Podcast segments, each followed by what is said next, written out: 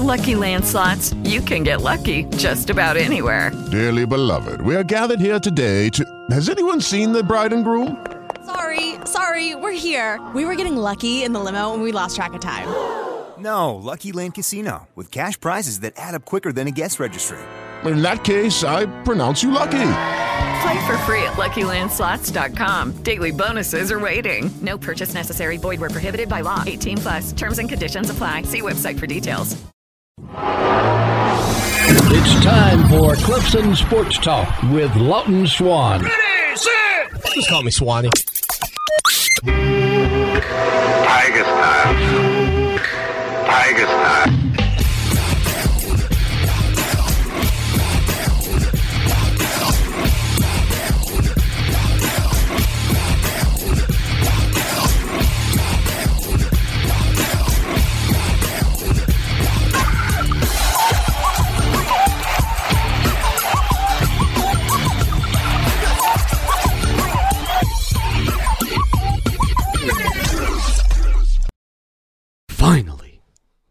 Clemson Sports Talk has come back to Drive Time. Hello, everybody. Lawton Swan back in the saddle. Once again, it is the show that shakes the Southland. Clemson Sports Talk for you each and every afternoon as you make your way around the great state of South Carolina and beyond, listening to us on incredible radio stations like Fox Sports Radio 1400 the Midlands, heard around the world on the iHeart radio app. Download today. It is free. The website, put the dot com on it. Doggone it. That's ClemsonSportsTalk.com. 803 450 0086. 803 450 0086. I know late in the program yesterday we talked a little bit about Nick Saban and uh, his situation and the decision that he made, um, according to reports, to tell a couple of guys that wanted to negotiate to come to Alabama to basically kick rocks. And it, it got me thinking over the past 24 hours, like how powerful it is to have a guy like Nick Saban.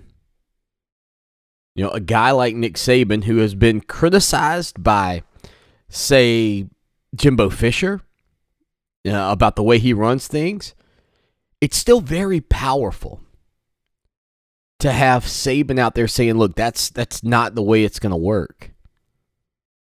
And it it truly it truly got me gave me this level of hope that down the road we are going to see whether it's the NCAA, whether it's some other entity, we're gonna see a leveling of of what's going on with NIL and and the transfer portal.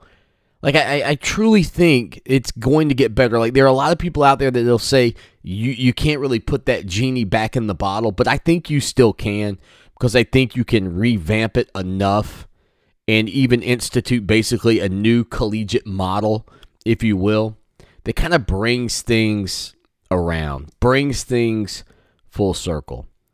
And I think that's important because I think it is incredibly, incredibly sad that we took something that was supposed to be beneficial and we turned it into just direct pay for play scenarios at the collegiate level which I, I think is was the fear of probably everybody when the model got put together.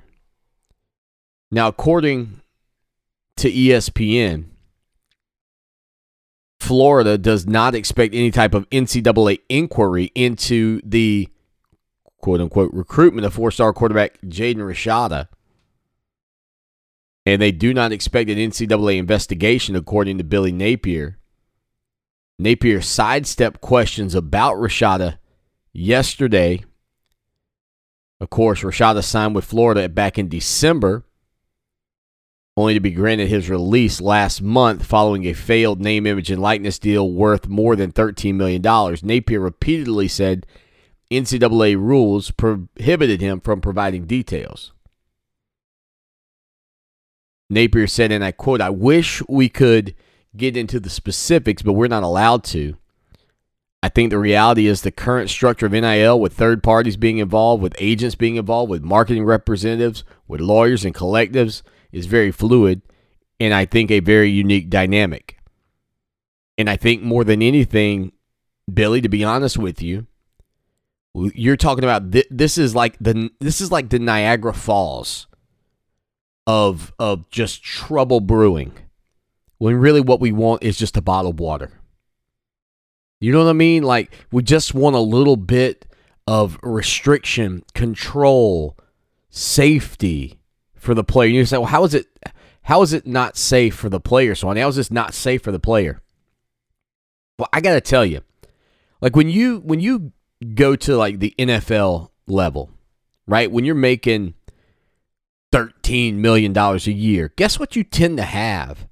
you have like a staff. You have people around you. Like Floyd Mayweather rolls with like three or four, uh, you know, um, almost henchmen, bodyguards, protectors. Do you think that that type of money wouldn't immediately make a kid on a college campus a target, not just for other kids on the college campus, but people in communities? it's not to say that there's never been millionaires who have played college sports. I mean, there have been plenty of players whose fathers were athletes, and I'm sure that they were targeted in some way, shape, or form. But when you start to talk about placing this type of coin in the pockets of 18 year old young men, do you, you, you know what? Like, and I'm, I'm not trying to in, insinuate that somebody that gets that kind of money is going to have a hundred grand laying around their dorm, but it's also not outside the realm of possibility of the stupid things that young kids would do. And if it's not a hundred grand, maybe it's 20. But you know what? I didn't have, you know what wasn't in my dorm collectively? Probably $20,000 in the building. And I'm talking about all of Johnstone F, all floors. You could have probably taken every dime we had in that building that was in the building, actually, and you wouldn't have had $20,000. Now, that might be a stretch. There may have been some yahoos rolling around with a couple of hundred in their pocket. But most of us were just going beans and rice, rice and beans. We were going ramen noodles. You were lucky if you were on the unlimited meal plan. You might have had some quarters for your laundry. But who who in their right mind that makes decisions on these things thinks that this scenario that we currently have, as Billy Napier said, and again, it's not even that Billy Napier was really poo-pooing it. It was just he's giving that he's telling you. You've got third parties, you've got agents, marketing representatives, lawyers, collectives, on and on and on. And we think it's a good idea. We think it's smart. This is and the part of the collegiate. Let's just take it for a second. Whether you went to college or not, let, let me just explain. The collegiate experience is everything that movies make it out to be. Away from home, finding yourself, making friends, being being able to make decisions that are good and or bad waking up for class, taking showers, making sure your teeth are brushed, like the little things your parents have carried you through your life, all of a sudden you have to do on your own. Oh, but now you, you can do it with $13 million. You can do it with $4 million. And you, you, you don't have to worry. I mean, nobody, certainly nobody's to key your car, egg your car if you're driving a Ferrari.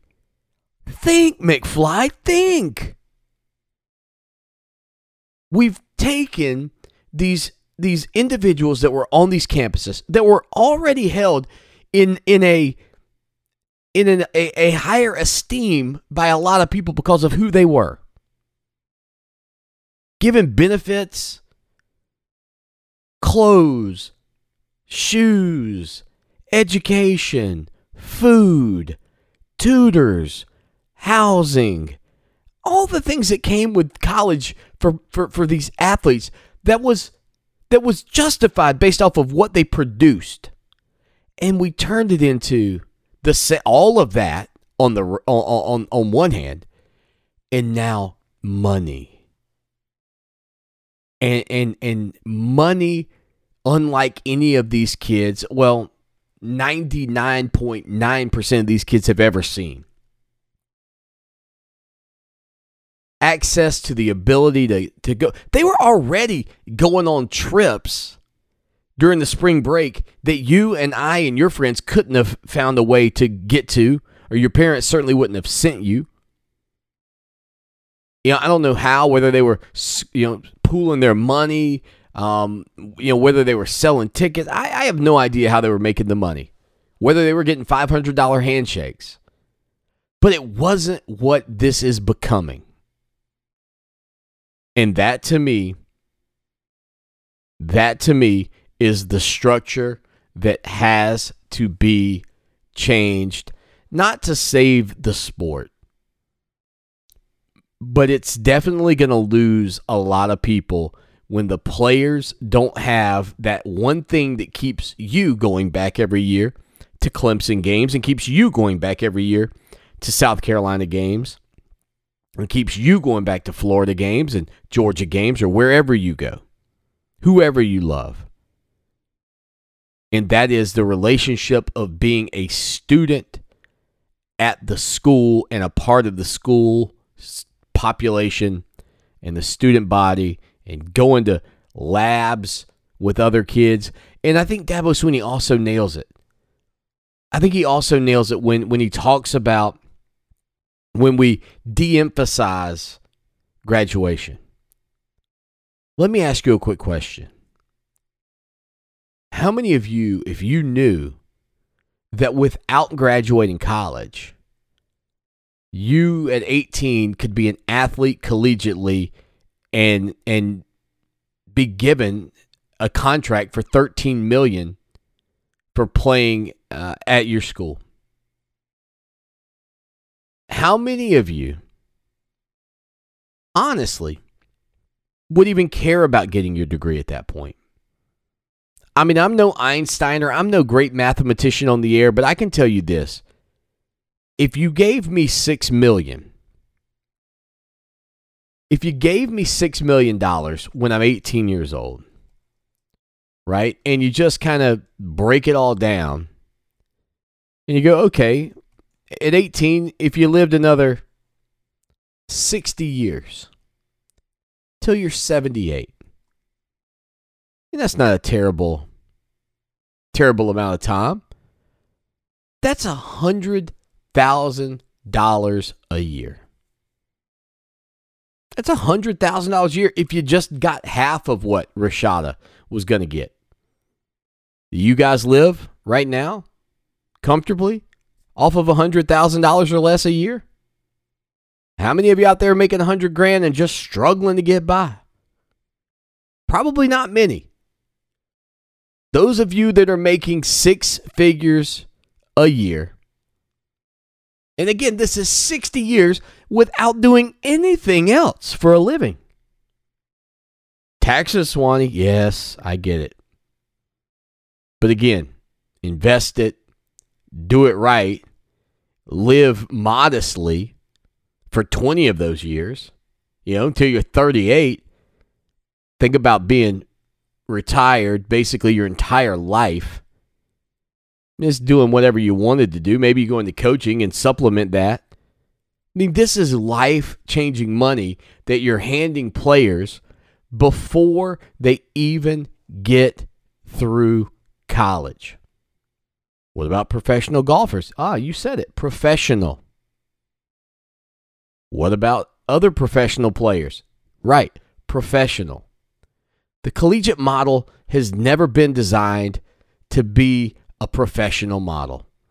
And name, image, and likeness does not create professionalism, but it creates a disparaging wage gap, if you want to call it that, between the top guys and and and the bottom and even like offensive linemen and other players that aren't deemed as as significant to the success of a program to the point of where if I am a junior at, at Florida and I'm an offensive lineman, Jaden Rashada, when I see him in the locker room, and I know he's getting, you know, 13 million over four years, uh, Jaden, if you want things to go well for you out there, you're gonna have to grease my pocket a little bit.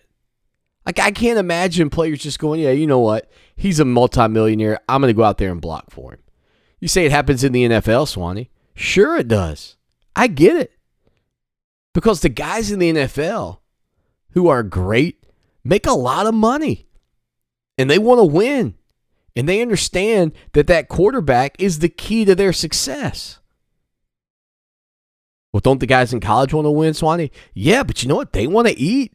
They want to meet girls. They want to drive fancy cars too. Their little NIL deal where they're just pitching Cheetos for $3 every week, that ain't cutting it. And eventually the money's going to dry up. That's the other problem. The money that funds professional sports comes off of the backs of contracts that the owners and businesses that the owners have that make money that they put back into the business that they own, which is the franchise. Do you know what the biggest givers to Clemson NIL don't have? Any ownership stake in the corporation. All they get out of it is the wins and the losses. Just like you, if you don't give anything, they get the wins and the losses. They, that you think when the franchise sells, they benefit? There is no selling of the Clemson franchise. Do you think they get kickbacks off of the television contracts? There's no such thing. The money is going to dry up from NIL because people can't give forever to something that's not generating funds for what they do. They can't continue down that path. If you own a car dealership and you get a kid to come and and and be a part of your dealership, that's one thing. Especially if people start coming because he's advertising for you. But it's quite another to believe that people are going to continue to pour into collectives. Based on what? Hoping to get a football? It's just not a sustainable model. It will last for a while. My hope is it gets changed. But ultimately, I think the system is going to have to be completely revamped to the point of where the guy at the top gets the same as the guy at the bottom. But it's more than they would get working a nine to five right out of high school. And how could you complain with that? You know, if you take the average wage at Chick fil A and you go $15 an hour, you know, you're just being reasonable. I see these signs. I don't know what they give you at Chick fil A, but I see the sign. You know, it's $15 an hour. If you're working an eight hour day, you're working a 40, 40 hour week or whatever. I mean, it's like $600 a week. You know, you, you do it monthly. That's like 2400 bucks a month. That's what you get if you're working a pretty good job as a kid at Chick fil A every month before taxes. So take that number, make the players feel good, double it to five grand a piece if that's what you want. And most of you are going, holy cow, Swanee, I'm not bringing in five grand a month. Well, guess what? That system is a heck of a lot better than what we got going on right now. Just being honest with you. You know? Now and again, that's five thousand, not after taxes. That's what, like sixty grand a year everything you've got from your education to your shoes to your clothes to your food all that's already on, this is 60 grand a year on top. What player in their right mind would complain if from top to bottom everybody got that? Who would complain? The top guys the jaden rashadas. You could just sum that up as maybe the spoiled kids. The ones who think their value is so great. Well, you know what?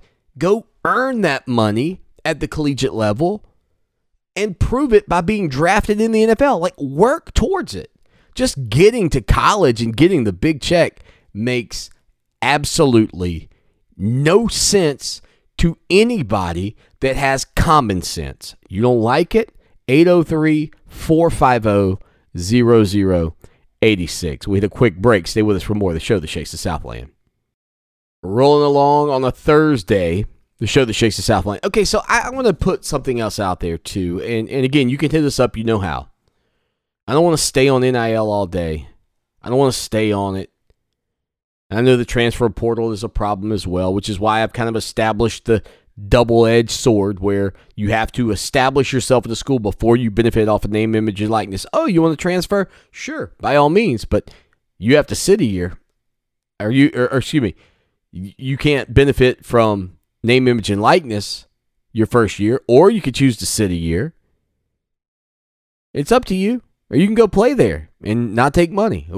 And, and I think those are good, rational choices that players should be able to make when it comes down to transferring. Well, I'll sit, but I want two years to benefit. Sit and benefit. There we go. We call it the sit and benefit plan. That came right off the top of the dome while we're sitting here today. All right, so with that, I want to I, I, I want to hear this.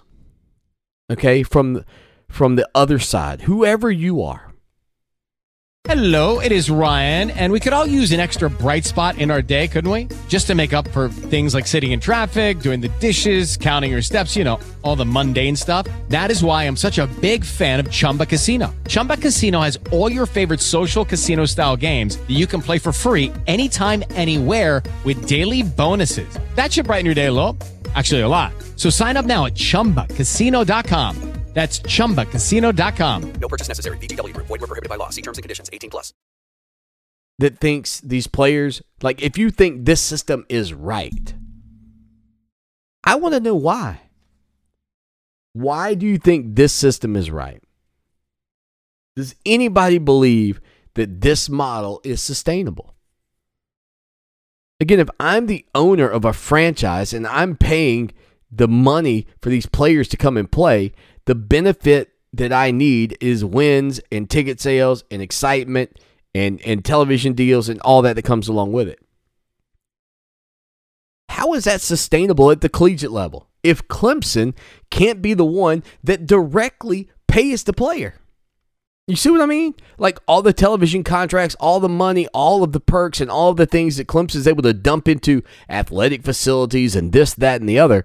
Uh, that's all well and good, or what they give back to Clemson. That's all well and good, or what they create uh, in in I guess I guess IPTAY technically comes from the people, but how do you sustain this model and not have IPTAY just collapse? Or any other entity where you want people to give. How do you how do you run ticket prices up at Clemson and stick your hand out and ask for money to bring in better players? At some point people will stop. But I would love to stop giving.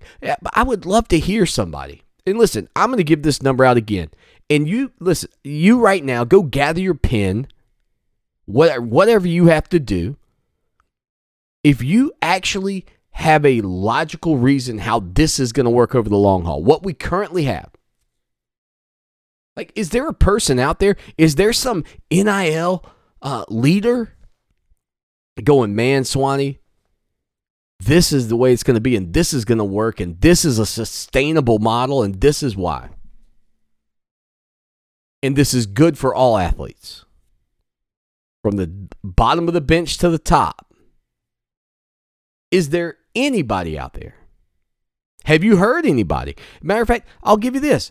And I'm not I'm not throwing it in my Google machine because I don't want to give these people any credit. But if you've heard it or you've seen it or you've read about it, somebody said this and you went, man, that is that is smart.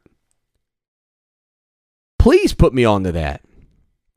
Like I'm the guy, if I got a problem around the house, I, I'm gonna figure it out. So like my heater, my heater in the attic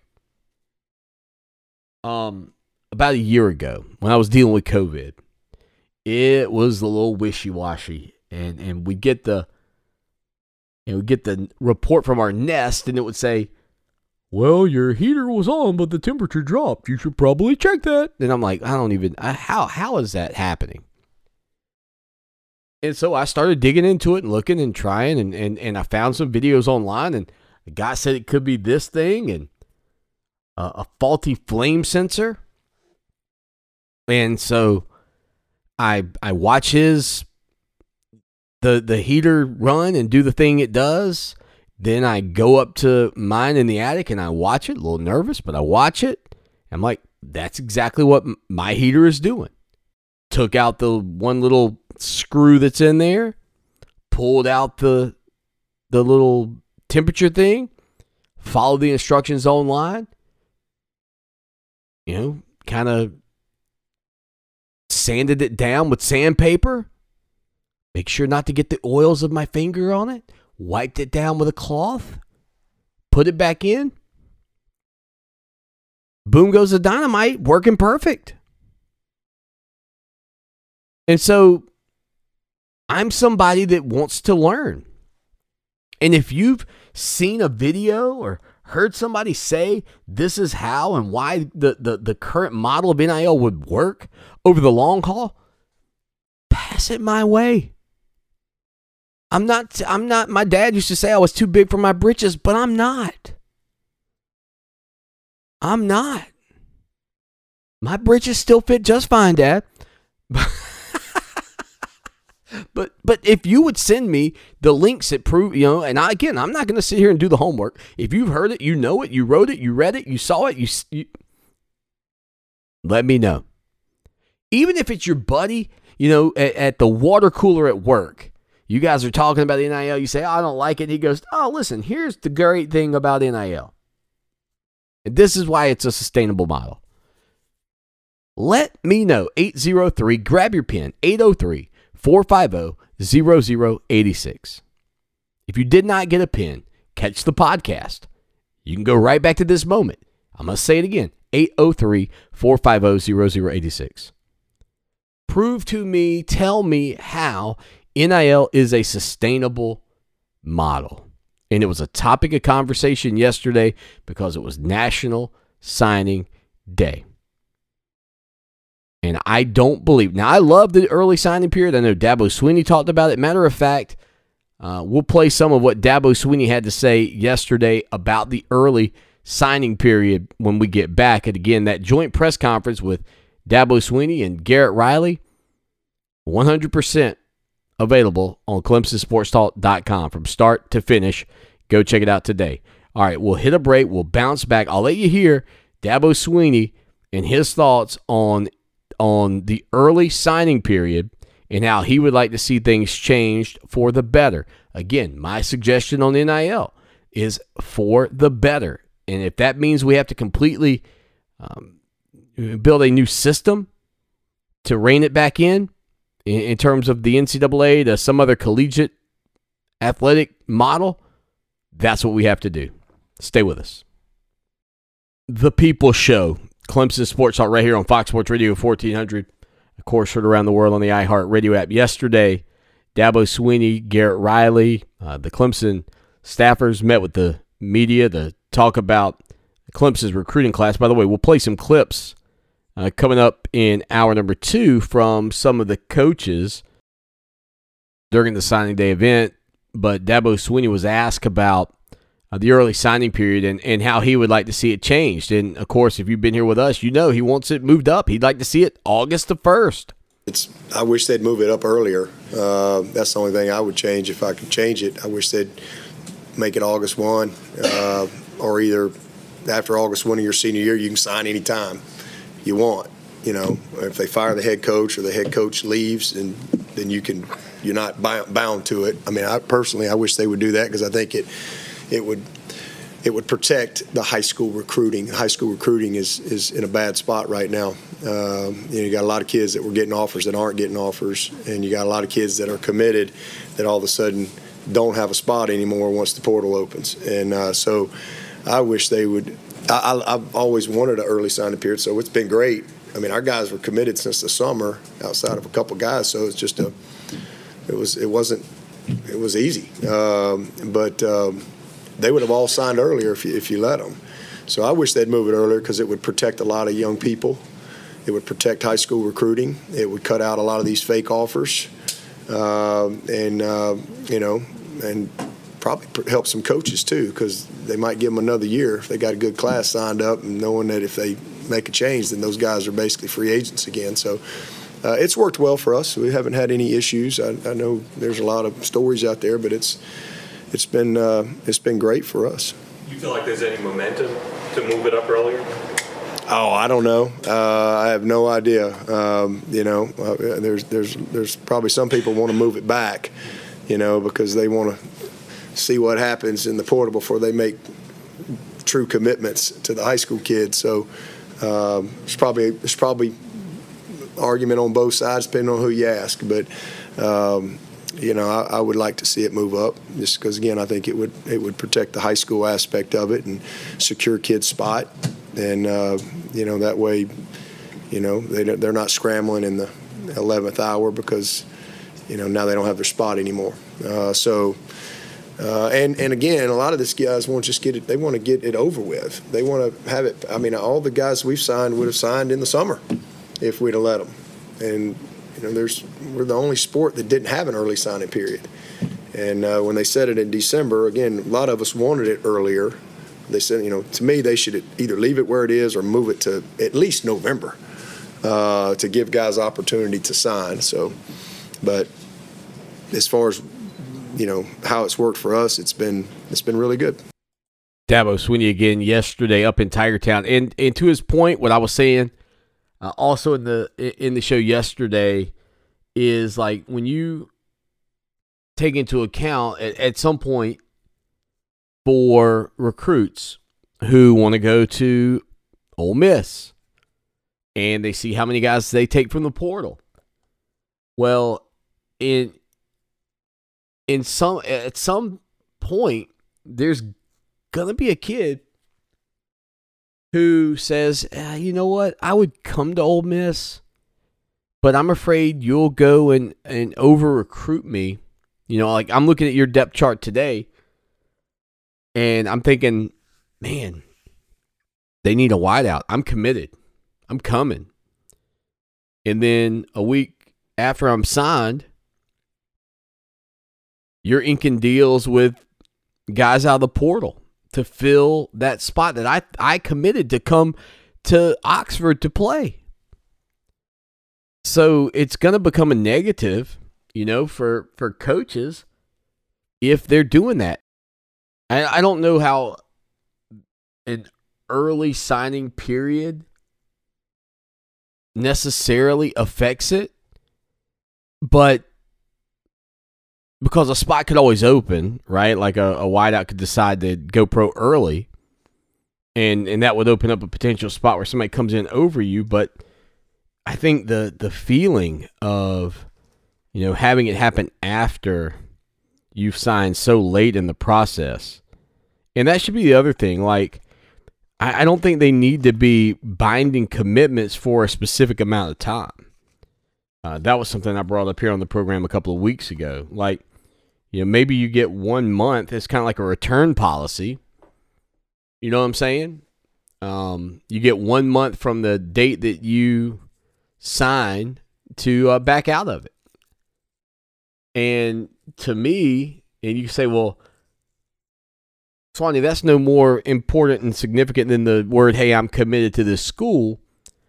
But I think for the most part, when you put your name on paper and you, you actually sign something versus just saying it, I mean, to me, it would make it much more difficult to back out because I put my name down. But if I felt like I was wronged in some way, then I would back out. You know, because I say, look, man, they did me, they did me wrong. They told me this and that happened. I don't know what the great answers are. I, I, and again, if you have seen a reason that NIL would be amazing, let me know. Or the reason that NIL is should be beneficial to just a handful of student athletes. I'm all ears. Let me hear it. But until I get that message, I mean, my point's going to be the same. Equality across the board for these players is better than a top percentage getting a ton, especially when we're all living in dorms on campuses at these schools and you're making $13 million and I'm supposed to believe that you're going to roll around campus with Moe, Larry, and Curly protecting you? Nah, that, that just doesn't make sense. And I certainly wouldn't expect somebody with that kind of money and jewelry and all that to, uh, you know, to to just want to be on their own. I would think they would want protection. But what kind of college existence is that? Exactly. It's not. And we've got to get back to the, the, the, situation where it is a college existence. One other way you could do it, and it would be interesting to see if this would hold water. Thought about it. I'll tell you exactly the way that I think you could maybe fix all of this with just one thing and one thing only. I'll tell you what that is when we get back. Stay with us. Final segment of hour number one here on the program. Coming up, Tim Bourret joins the show. Plus, we got some recruiting updates for you in hour number two. I mentioned before the break, you know, a, a, way to fix this, and and I don't know, like I'm I'm I'm not a lawyer. I mean, I am watching the Murdaugh trial, or excuse me, the Murdoch trials, and so I'm watching that, and I'm not a lawyer. But I do feel like a lawyer out there could tell me whether or not a new system in and of itself would be legal. You know, forget the NCAA for a second and just start up some sort of collegiate association, whatever it is. And this collegiate association would not be involved in a situation or support professional leagues not allowing players to go pro right out of school and they should stand in the face of the NBA, the NHL, uh, the the the NFL, Major League Baseball, whoever, anybody that wants to say, "Nah, you can't you can't come play in this league right out of high school." They all say, "No, I'm sorry. You have the you have every right not to draft them. You have every right not to take Trevor Lawrence out of high school." But you have no right to keep him from having the opportunity to attempt to play professionally right out of high school. Now, you say to me at that point, well, Swanee, do you really want to see high school kids turning pro?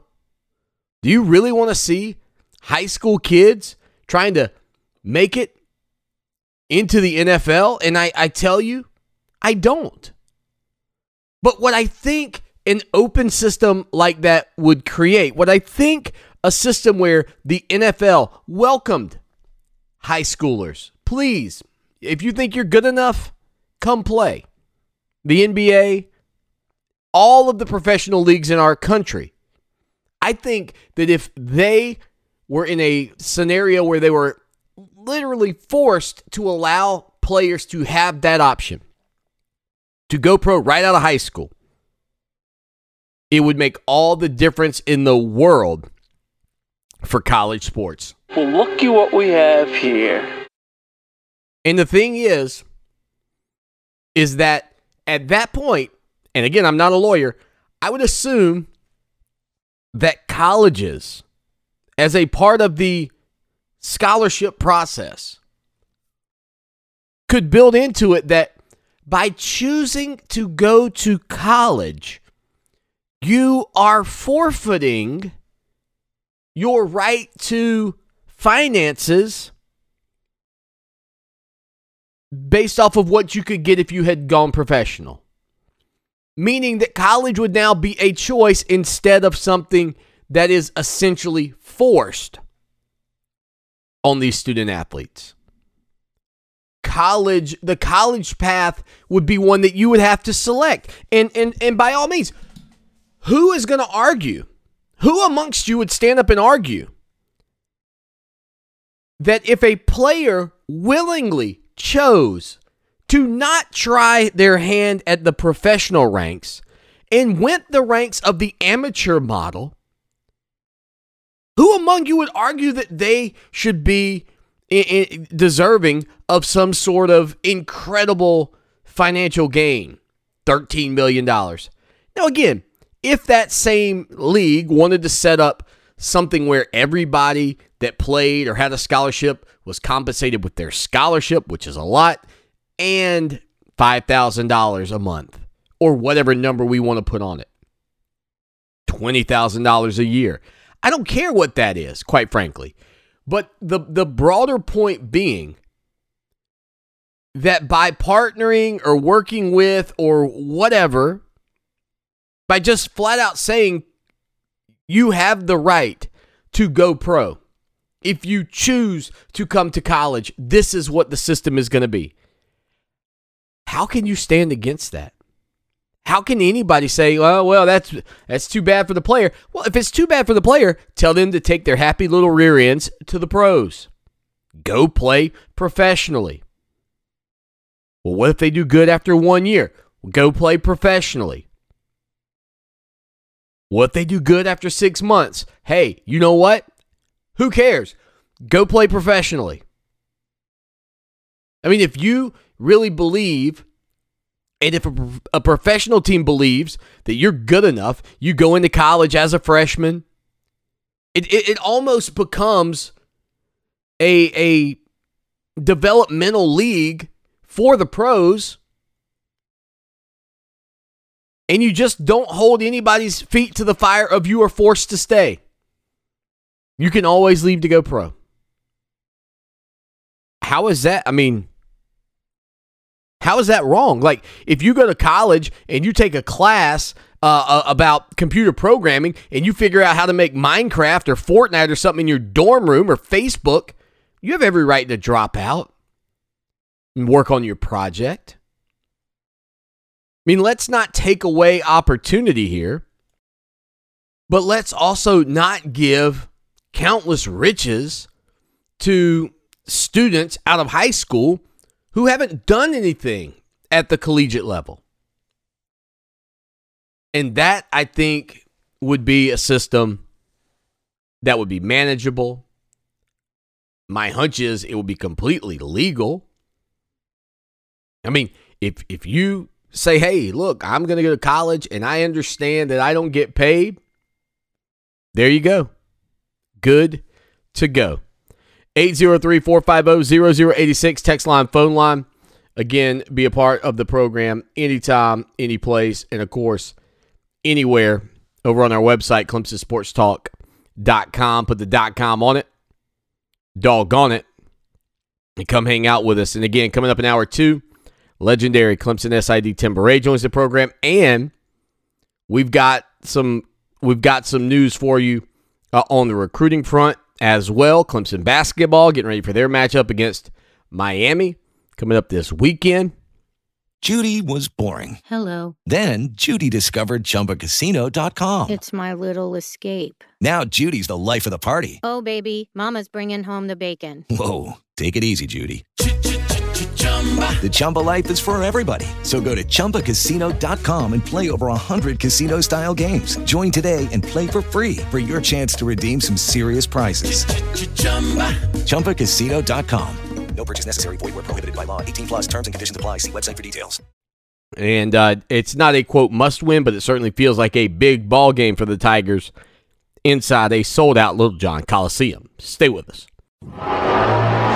It's time for Clemson Sports Talk with Lawton Swan. Just call me Swanee. Tiger style. Tiger style.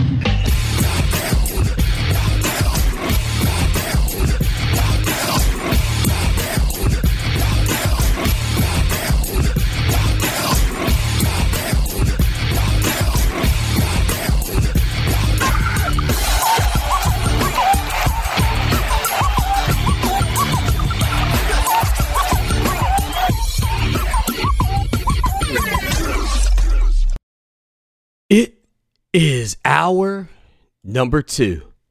That's drive time right here on the show that shakes the Southland Clemson Sports Talk. Lawton Swan.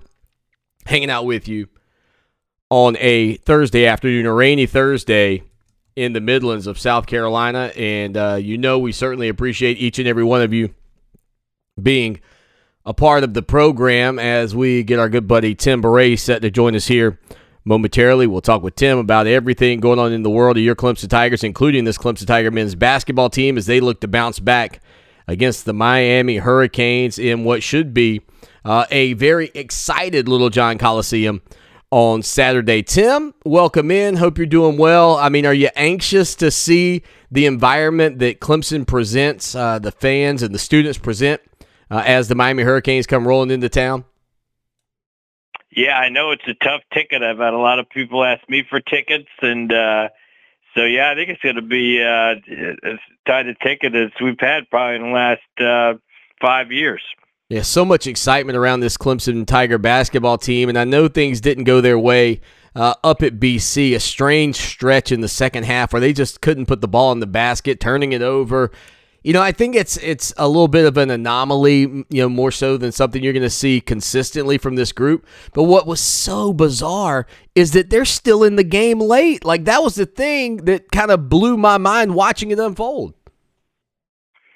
No, you're right, and, and you know, it, when this early in the season, I did talk to Brad about uh, the difficulty of the Tuesday night road game after you've already had a road game on the weekend on Saturday. And the ACC has gone to a schedule which almost all the games are Tuesday, Wednesday, and Saturday. You might notice there are no Sunday games this year. They wanted to free up Thursday and Sunday for the women. And uh, but as a result, you get a few teams that have to go on the road Saturday and on the road Tuesday. And uh, we got a great win at at Florida State, but I did sense the team was a little gassed on Tuesday night, and it was certainly reflected in the stats of the game. I don't know if you realize, but the, if you divide the if you have divided the BC game up into quarters, Clemson shot 12 of 20 from the field in the first and third quarters, and four for 32 in the second and the fourth quarters, which indicates obviously they got tired and outsc- Clemson outscored BC by 18 points in the first and third quarters and got outscored by 26 in the last 10 minutes of the two halves. I think the other thing that was, you know, I don't know. Look, I, I don't get paid the money that that Brad Brownell does, obviously, but I also wonder, did you feel like getting Alex Hemenway back, kind of trying to work him into the rotation? Maybe took a little bit of steam off of what we had seen from this Clemson team without him. Now, I'm not saying I don't want to see him out there, but just maybe it disrupted things at all with the rotation.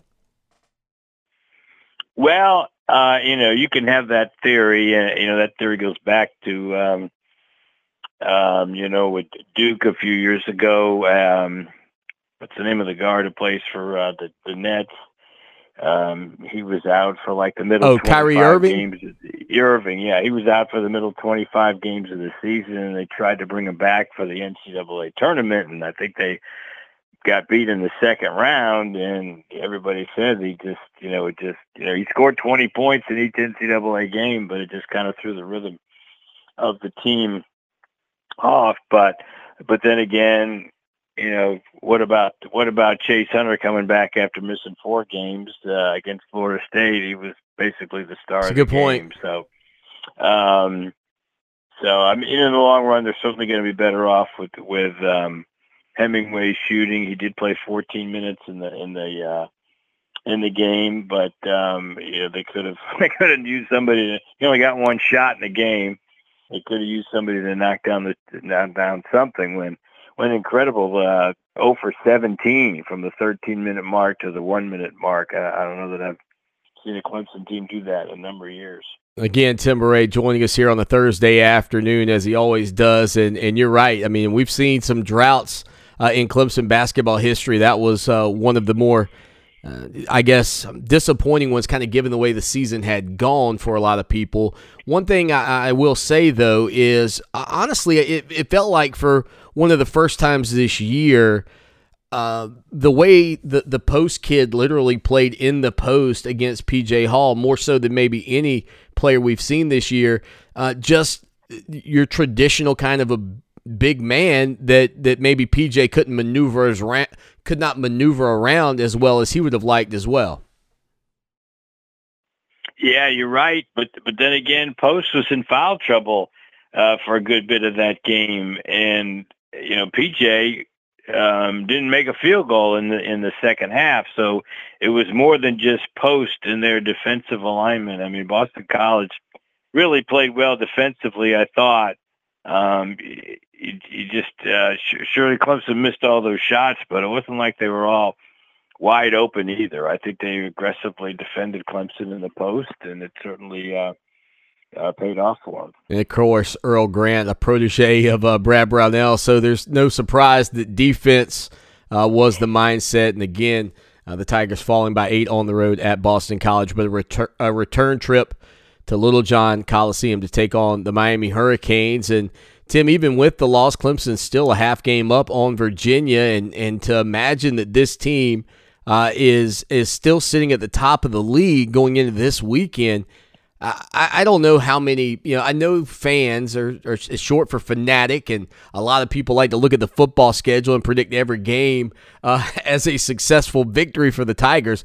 I don't think many people had this group sitting where they are today, uh, and and certainly who knows where it goes from here. But there's still so much to like, even in that loss and how ugly it was. I mean, this team's just built a consistency that I think a lot of fans really want to get behind and support. Yeah, I think so. They've been able to win games in different uh, manners. Uh, you know, they've won a one-point game, fifty-one to fifty. They've won a one-point game, 82-81. Um, but they do, you know, even as much as I'd say they looked uh, tired, but they still hustled. I mean, they were plus eight in the rebounding.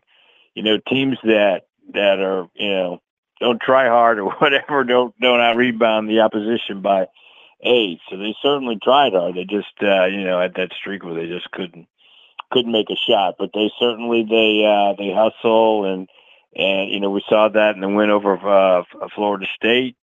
And um, hopefully, uh, you know, prep, preparation time is important, and to and to have uh, you know three days to prepare for for Miami, and then the next week will be very important. I'll have the whole week to prepare for North Carolina when they play in Chapel Hill. 16 of 16 from the free throw line as well. One of the bugaboos of Clemson basketball. Man, they just continue to, to do a really good job in that department. And if you go through that stretch in the second half where they weren't scoring, I mean, they were hitting their free throws when they were given the opportunity, and uh, you just don't see too many too many of them like that. Again, Tim Bourret hanging out with us here on the program today. And yesterday, Tim, it was uh, the National Signing Day, which I don't know that we've ever had a day in sports history that went from being Christmas to uh, just kind of another day in the middle of the week uh, than that one.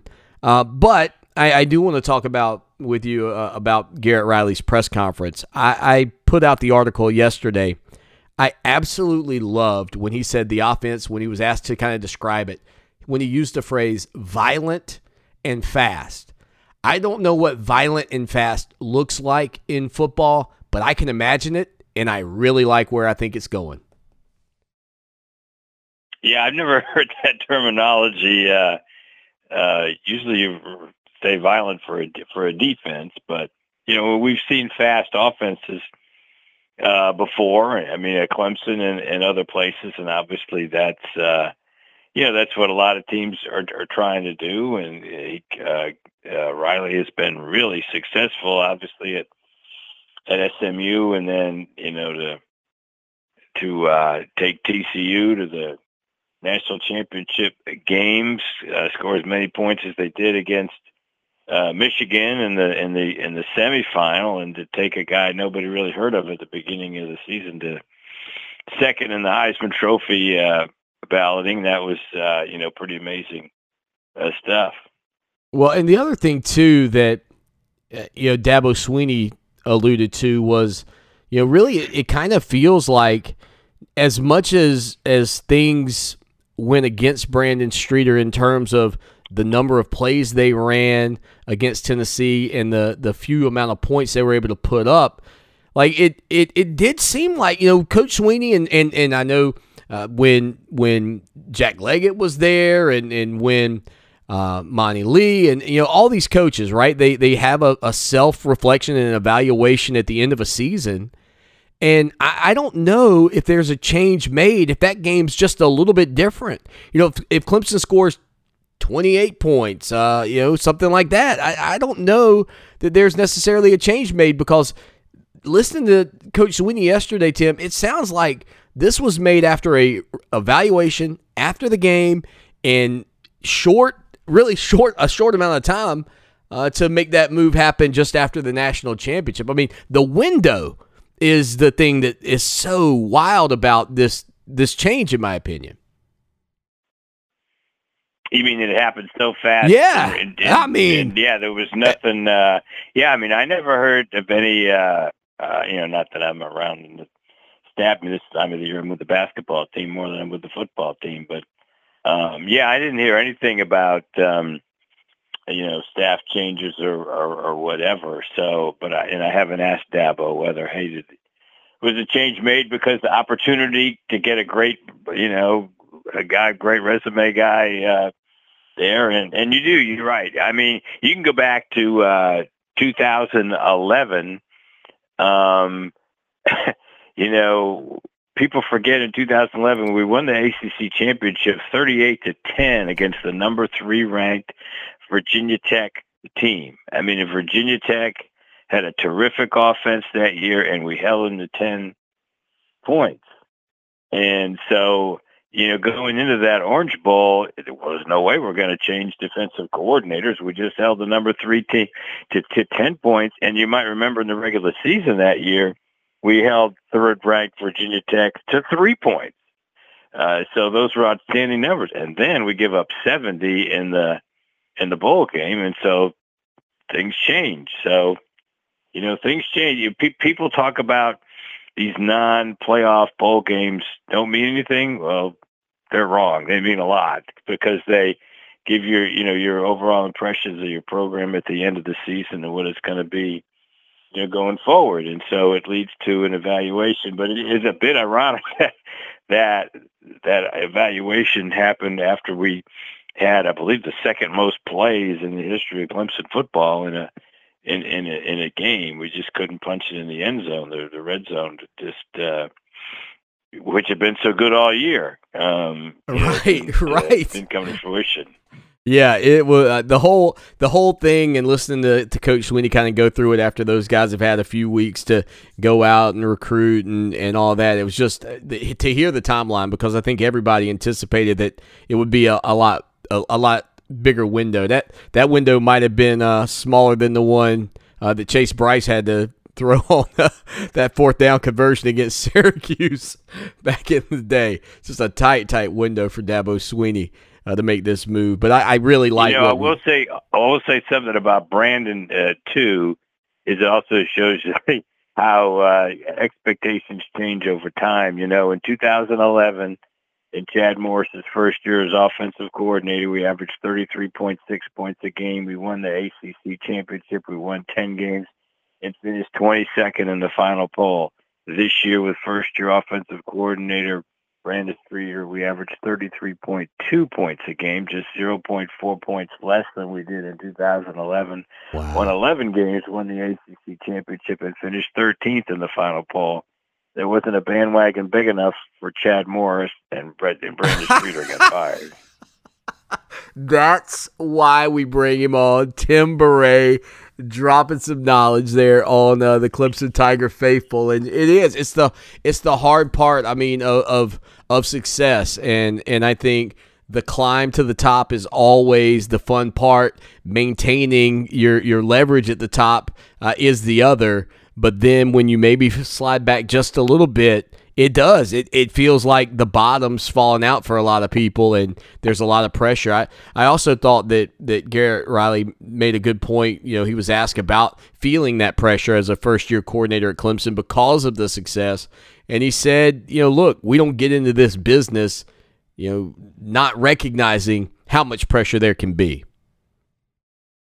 Yeah, no, I- no, you're you're right. And he, overall, I mean, he overall he evaluated himself, in know, Clemson's situation. He obviously re, uh, recruited uh, Klubnik and and and feels he can be an outstanding quarterback. And when you look at the other players that we've got back, so I mean, he obviously thinks it's a good situation and a place that can be recruited to over over time and and um you know say get back to what we were but i mean we're 31 and 8 in the first 3 uh years of this uh this decade and i think i read somewhere we have the third most wins in the last 3 years in, in college football Tim Bourret is on Twitter at Tim Bourret. Go follow him right now. Tim, last week, a week ago today, uh, in fact, we, we lost Billy Packer, one of the uh, icons of college basketball. His voice when I was a kid on, on CBS just resonated. And I know for people, you know, maybe even a little bit older than me, remember him from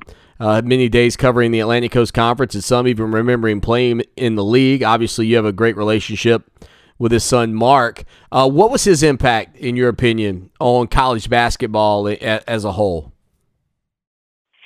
Well, you know, I always look, look at uh, uh, uh, kind of evaluate announcers did, did did I learn something every time I, I watched the broadcast and with Billy Packer, you did. You learned something about defenses, or whether he had a story about a history of a program, or something about uh, one of the uh, young men playing for the respect of the team, uh, whatever. You learned something every time you heard Billy Packer do a game. And, and you know, growing up and and uh, uh, you know, when I was at Notre Dame, my last year, the best you know group in college basketball to broadcast the game was Al McGuire and Billy and and uh, and Dick Enberg, and they were just. Uh, uh, terrific. They were just so entertaining. I would have watched them do a high school game uh, if it came if it came on. So, um, you know, I just see I, that's the first thing that came to my mind. How I would learn something every time I watched a game that he did. Yeah, it was such a such a good storyteller, and and you know it all too well. Kind of being in your capacity there uh, at Clemson, what a, a job that is, and and what a privilege it all was for us to be able to enjoy him for so many years uh, calling big, big NCAA tournament games, big basketball games uh, at the collegiate level. Tim Bourret on Twitter at Tim Bourret. Again, the Tigers taking on the Miami Hurricanes Saturday, Littlejohn Coliseum. All to be rocking. Tim, we always appreciate you. Thank you so much for sharing your uh, insight and your, your thoughts and memories uh, to the late, great Billy Packer. Great to be with you, Lawton. There you go. Tim Bourret, 803 450 0086. Text line, phone line. Again, be a part uh, of the show anytime. Yeah, Mark Packer, good friend of the program. Uh, as I mentioned, his father passed away uh, Thursday night, and um, this is the first time we've gotten a chance to talk with Tim Bourret uh, about it uh, since his passing. But but Billy, you know, I, I think Tim made a great point, just kind of talking about the stories. And and that's a, a huge part of the experience of the fan and and learning a little scoop along the way. And and he did that. Uh, some people called it uh, unparalleled basketball knowledge is what you got from Billy Packer. All right we'll hit a quick break uh, got a little recruiting note for you coming up here on the program as Clemson Sports Talk rolls along right here on Fox Sports Radio 1400 of course, you can listen anywhere in the world on the iHeartRadio app, and then we cut them up, slice them up, dice them up, post them up over on our website as well. Say it with me now. Put the dot com on it. Dog on it. That's Clemson Sports Talk. Dot com. With a quick break, we'll come back with a little recruiting conversation for you as the Tigers might secure a pretty big fish tomorrow. And we'll tell you who, when, where, and why when we get back. Stay with us here for more of the show that shakes the Southland. Rocking and rolling along with you here on the program, Clemson Sports Talk, Lawton Swan. Hope you are doing well. 803 450 0086. That's the way you can be a part of the program. So, tomorrow uh, could be a, a big day for the Clemson Tiger football team uh, as Walker White is set to make his commitment. Say my name. Now, if you don't get that reference, Walter White from Breaking Bad, what do they call him? Heisenberg? oh my goodness. Uh, Heisenberg, Walt. Uh, now, now, see, now I can't even say it. Walker White. Um, but the commit, Walter White, uh, expected to make his decision tomorrow. Step into the world of power, loyalty, and luck. I'm gonna make him an offer he can't refuse. With family, cannolis, and spins mean everything. Now, you wanna get mixed up in the family business. Introducing The Godfather at ChumbaCasino.com. Test your luck in the shadowy world of The Godfather slot. Someday, I will call upon you to do a service for me. Play The Godfather now at ChumbaCasino.com. Welcome to the family. VGW Group. No purchase necessary. Void where prohibited by law. See terms and conditions. 18 plus. White is a 6'3", 215 pound quarterback out of Little Rock, Arkansas. Goes to Little Rock Christian Academy.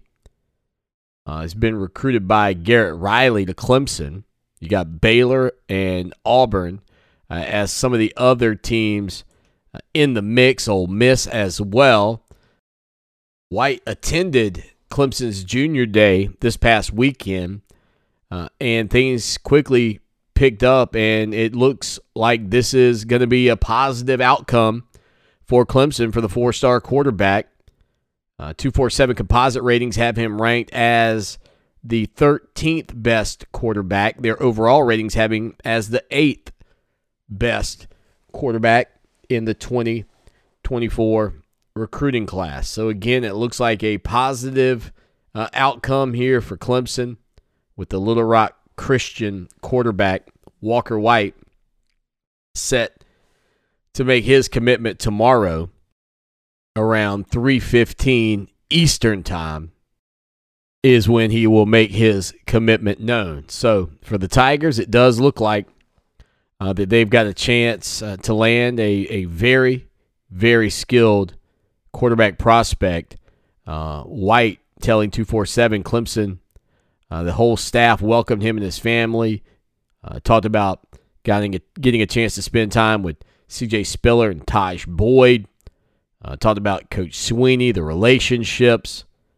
Um, coming down to Auburn, Baylor, and Clemson, though, uh, for his services. And the trend would seem to be that uh, this is going to be a positive outcome for your Clemson Tigers.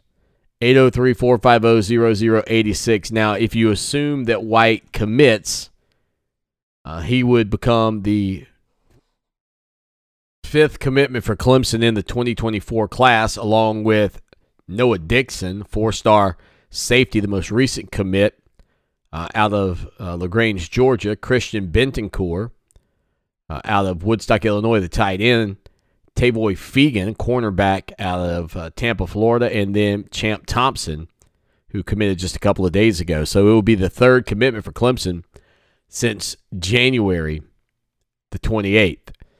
And so uh, the the elite weekend, the elite junior day, seems to be um, pouring in dividends for Clemson as uh, it appears. And again, you never know; these things are very fluid, but it does appear uh, that there is a positive uh, indication. Matter of fact, a couple of people today, including Luke Winstall, uh, who covers recruiting for us, reached out to me and said, "Looks like." Uh, this is you know this is going to happen. This is going to be you know, this is going to be uh, a real legitimate chance that Walker White's going to you know come to Clemson, commit to the Tigers, uh, fresh off of his visit, putting together uh, an announcement for tomorrow about three fifteen,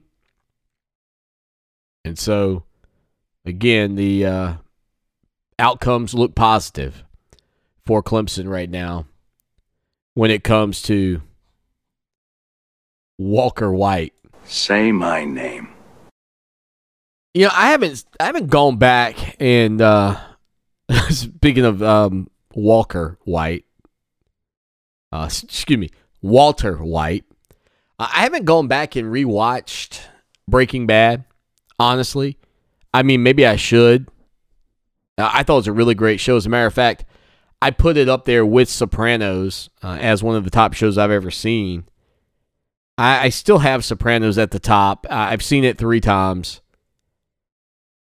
I probably need to give Breaking Bad another shot. I, not another shot like I didn't like it. I did. I had it like I said near the top. I, I didn't. I thought The Wire. I know a lot of people talk about The Wire. I watched it. Eh. Didn't really. I mean, it was okay. It wasn't terrible. I thought Boardwalk Empire, quite frankly, was better than The Wire. Um, Boardwalk Empire was amazing. But um, I, I did get back into The Walking Dead, trying to, to get through that one, uh, finishing up the final three episodes probably over the next few days. Um, I, I I don't know how it ends. I hate when I when you just don't know how something's going to end or when it ends poorly. And I'm hoping we get a, a good result on that one. I, I don't know what the best finish is, but I feel like I kind of know what I think it isn't. But yeah, Breaking Bad. If you if you've never seen it, it's about a well, I don't want to give too much away. He's a high school teacher that you know basically breaks bad uh, in order to provide for his family. There, ha, subtle. Like I hate I hate my wife. You know, back in the day when you had like a, a video store and you'd go in and people would grab them and read the back. I hate that. My wife loves that. I hate it. She'll say, "Well, what's the movie about?" I'm like, "I don't want to know. I like going in blind. Like I watch one Uh, yesterday called the the Age of Adaline. Had Harrison Ford in it. I happened to just catch a, a glimpse of it on TikTok, and I was like, "Okay, this looks pretty cool."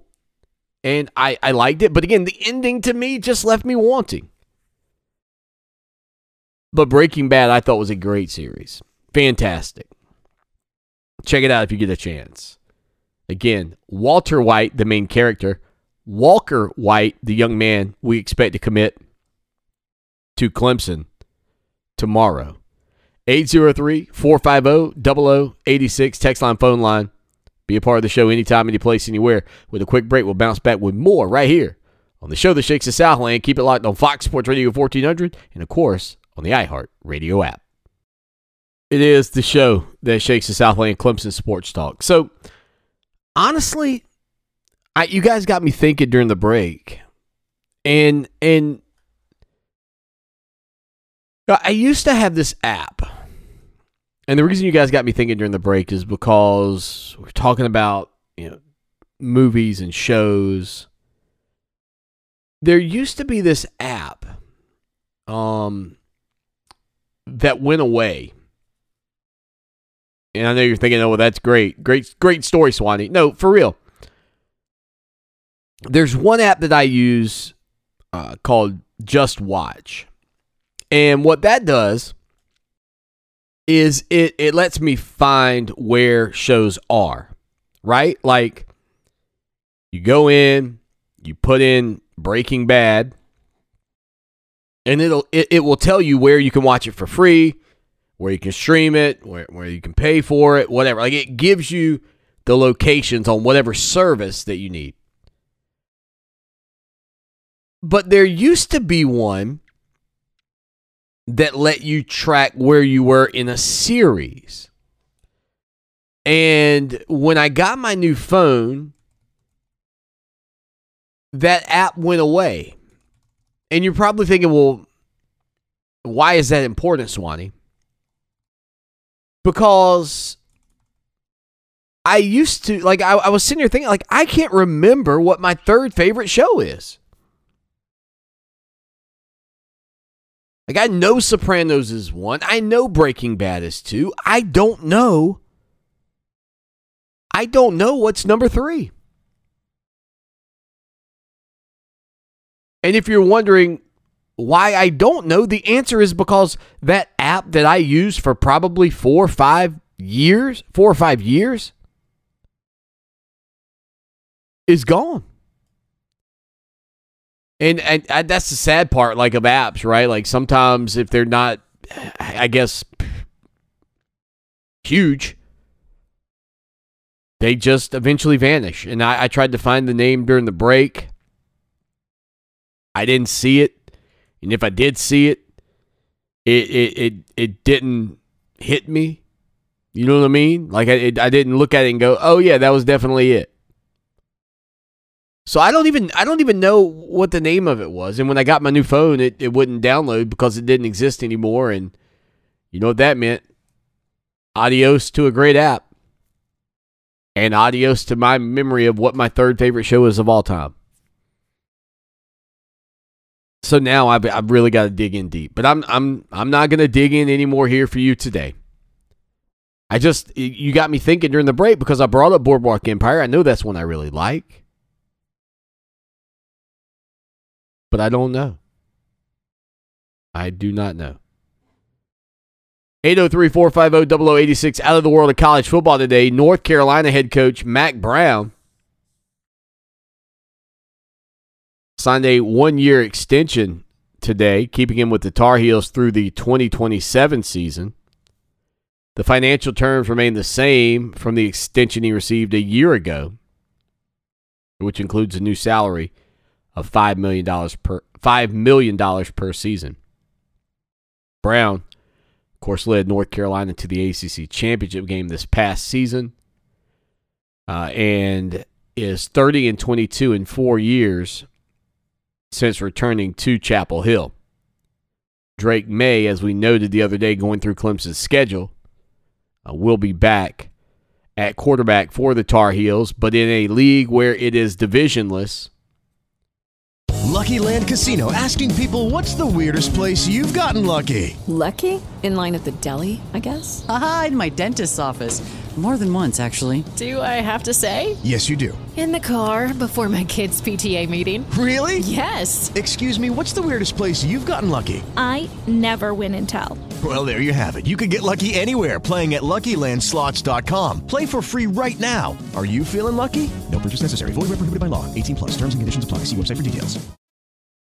I think it's going to be mighty tough for uh, the Tar Heels to maybe surpass and climb past uh, Clemson and or Florida State. Most likely, those two teams will face off twice this year. Just, just my hunch uh, on that front. Also, in the world of college football, for our friends over at Texas A&M, they're probably pretty excited about the fact that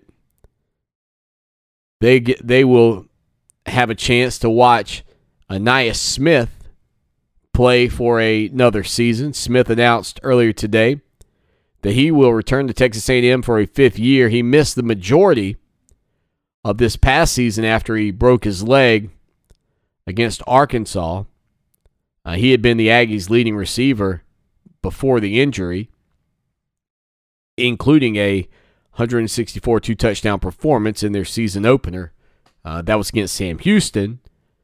Um, but for the Aggies, a team that I think, or more more or less, I think uh, a coaching staff that's on one of the hottest seats in the country uh, in Jimbo Fisher, uh, they will get back uh, potentially one of their top wide top wide receivers. And as for the coaching hot seat and how hot is Jimbo Fisher's seat, well, if you look at the coacheshotseat.com website, the top seat or the hottest seat in town belongs to Pat Fitzgerald at Northwestern. But third on that list, Jimbo Fisher uh, at Texas A&M. So there you go, Jimbo. By the way, Mario Cristobal in the fifth hottest seat in the country. Brent Venables on the eighth hottest seat in the country, according to the coach's hot seat. And again, I, you know, it is what it is. It is uh, what it is. It's not, you know, it's not a legit, it's not a legit thing, right? Um, but I mean, it's a measure that we've always kind of turned to, and uh, just said, "Hey, hmm, who's where?"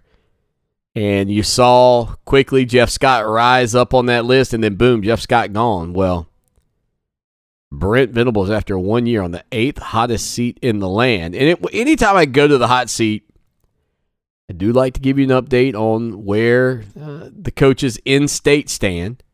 Of course, Kirby Smart on the coolest seat in the country uh, with back to back national titles at Georgia. But according to coacheshotseat.com, Dabo Swinney slides in on the 92nd hottest seat in the country. By the way, further down the list, cooler seat for Shane Beamer at South Carolina at 114. There you go. That's what it looks like uh, when it comes down to the hot seat coaches, and it is a red alert, four alarm fire going on in Aggie land. Stay with us. Final segment next. What have you done for me lately? It's a fair question. Just don't lose sight of the bigger picture. Don't forget history. Lucky for us at Clemson, the answer to the questions, What have you done for me lately? and What have you done always? are the same.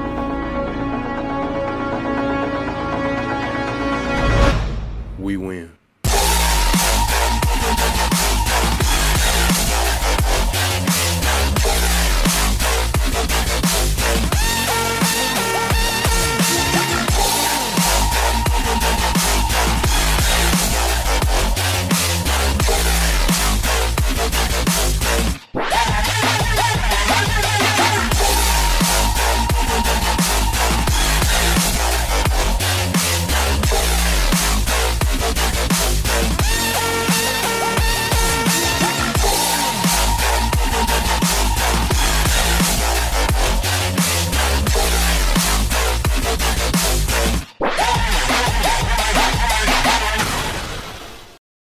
Final segment on a Thursday. Thank you to Tim Bourret for joining us earlier. Again, full audio will be in the podcast of that interview, not to mention yesterday's episode of the program where we gave you a ton of Garrett Riley and Dabo Swinney, and we got all of that on the website as well.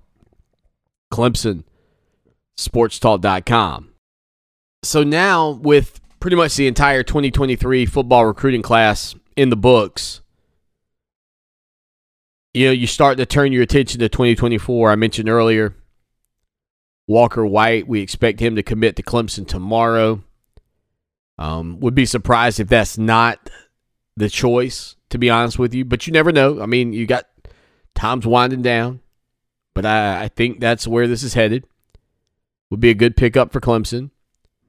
Uh, but when you look at how much you know some of the these guys are now expected to come in and, and play and compete.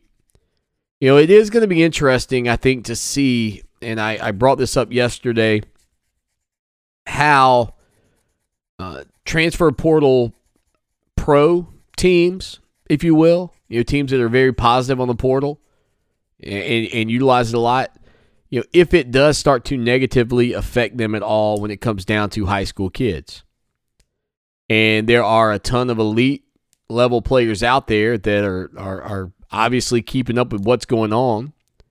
Uh, they see the way these rosters shift via the portal, and if you're watching it change, and, you're one of the top guys in the country, do you want to, you know, do you want to trend down a, a path towards that university where ultimately your your position could be you know over recruited.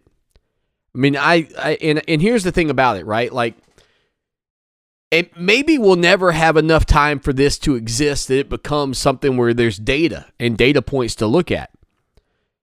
But eventually, somebody out there is going to be crunching these numbers, publishing this information, and whether you've won back to back national titles or what, at some point, kids are going to say, you know what? And I'm not I'm not trying to insinuate here for Georgia fans. I'm just because they just won back to back national titles, you know, that kind of um, that kind of success is in the back of my mind here. Georgia, as a matter of fact, didn't really utilize the transfer portal all that much um, yet. They're kind of like Clemson. They, they they haven't used it a ton. But if you did use it a lot and you had a high level of success, how does that start to be perceived um, by high school kids. Do you want to go somewhere where they're going to go and bring somebody else in? Or do you go somewhere that kind of shies away from the portal and allows players to come in and develop and earn their opportunity to play. Now, if you know you start to get those reports out and you're a, a top player, you might and you're down a, a couple of schools. I mean, honestly, you might shift where you're looking. And so I don't know how long this system's going to last, right? With the portal and NIL, and I, I you know, I kind of hope for change. But depending on how you run your program, will that start to affect you? I know Clemson uh, is in a good spot with several other prospects. I think they feel like they're in a really good spot with Sammy Brown. Uh, I think they've put themselves in the mix with five star Mike Matthews. We got a great article on him over on the website right now. I think K, uh, KJ Bolden, honestly, hard not to say KJ Henry there. I think KJ Bolden uh, is another name where Clemson's made some strides. And so as we kind of move forward and you start to narrow down your focus on these 2024 kids, how does Clemson, uh, what is the perception of a school in a program that continues to sort of stand uh, on the, the side of, listen, we're going to develop you, we're going to bring you in, we're going to help grow you as a human being, as a man, uh, as, as a, a student, as a student athlete. You know we're going to do things maybe a little bit differently. And and how does that resonate with high school kids across the country especially especially if other programs out there are constantly pushing into the portal and and look if you push into the portal one year you know i always say it here on the program right one brick doesn't make a house But if if if it's a consistently, if you are like even even if we look at Ole Miss, they put out a video the other day. I mentioned this that showcased all of the players that they had transferring in. And I mean, it was a lot. It was like wow. But even if you said, okay, well, that's one season, and that's right, it's only one, and they may sh- they may shy away from it in the future. But if it's consistently, that's what you do then does it ever start to bite you in the rear end? And that's a development I, am anxious to kind of watch. Look, we got to get out of here. We'll be back Friday, though. Final show of the week tomorrow. Can't wait to talk to you then. As always, y'all take care now. And go Tigers!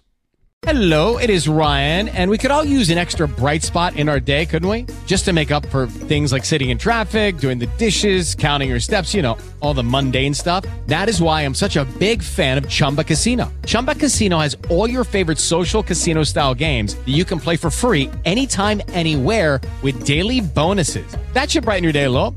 Actually, a lot. So sign up now at chumbacasino.com. That's ChumbaCasino.com. No purchase necessary. VGW. Void were prohibited by law. See terms and conditions. 18 plus.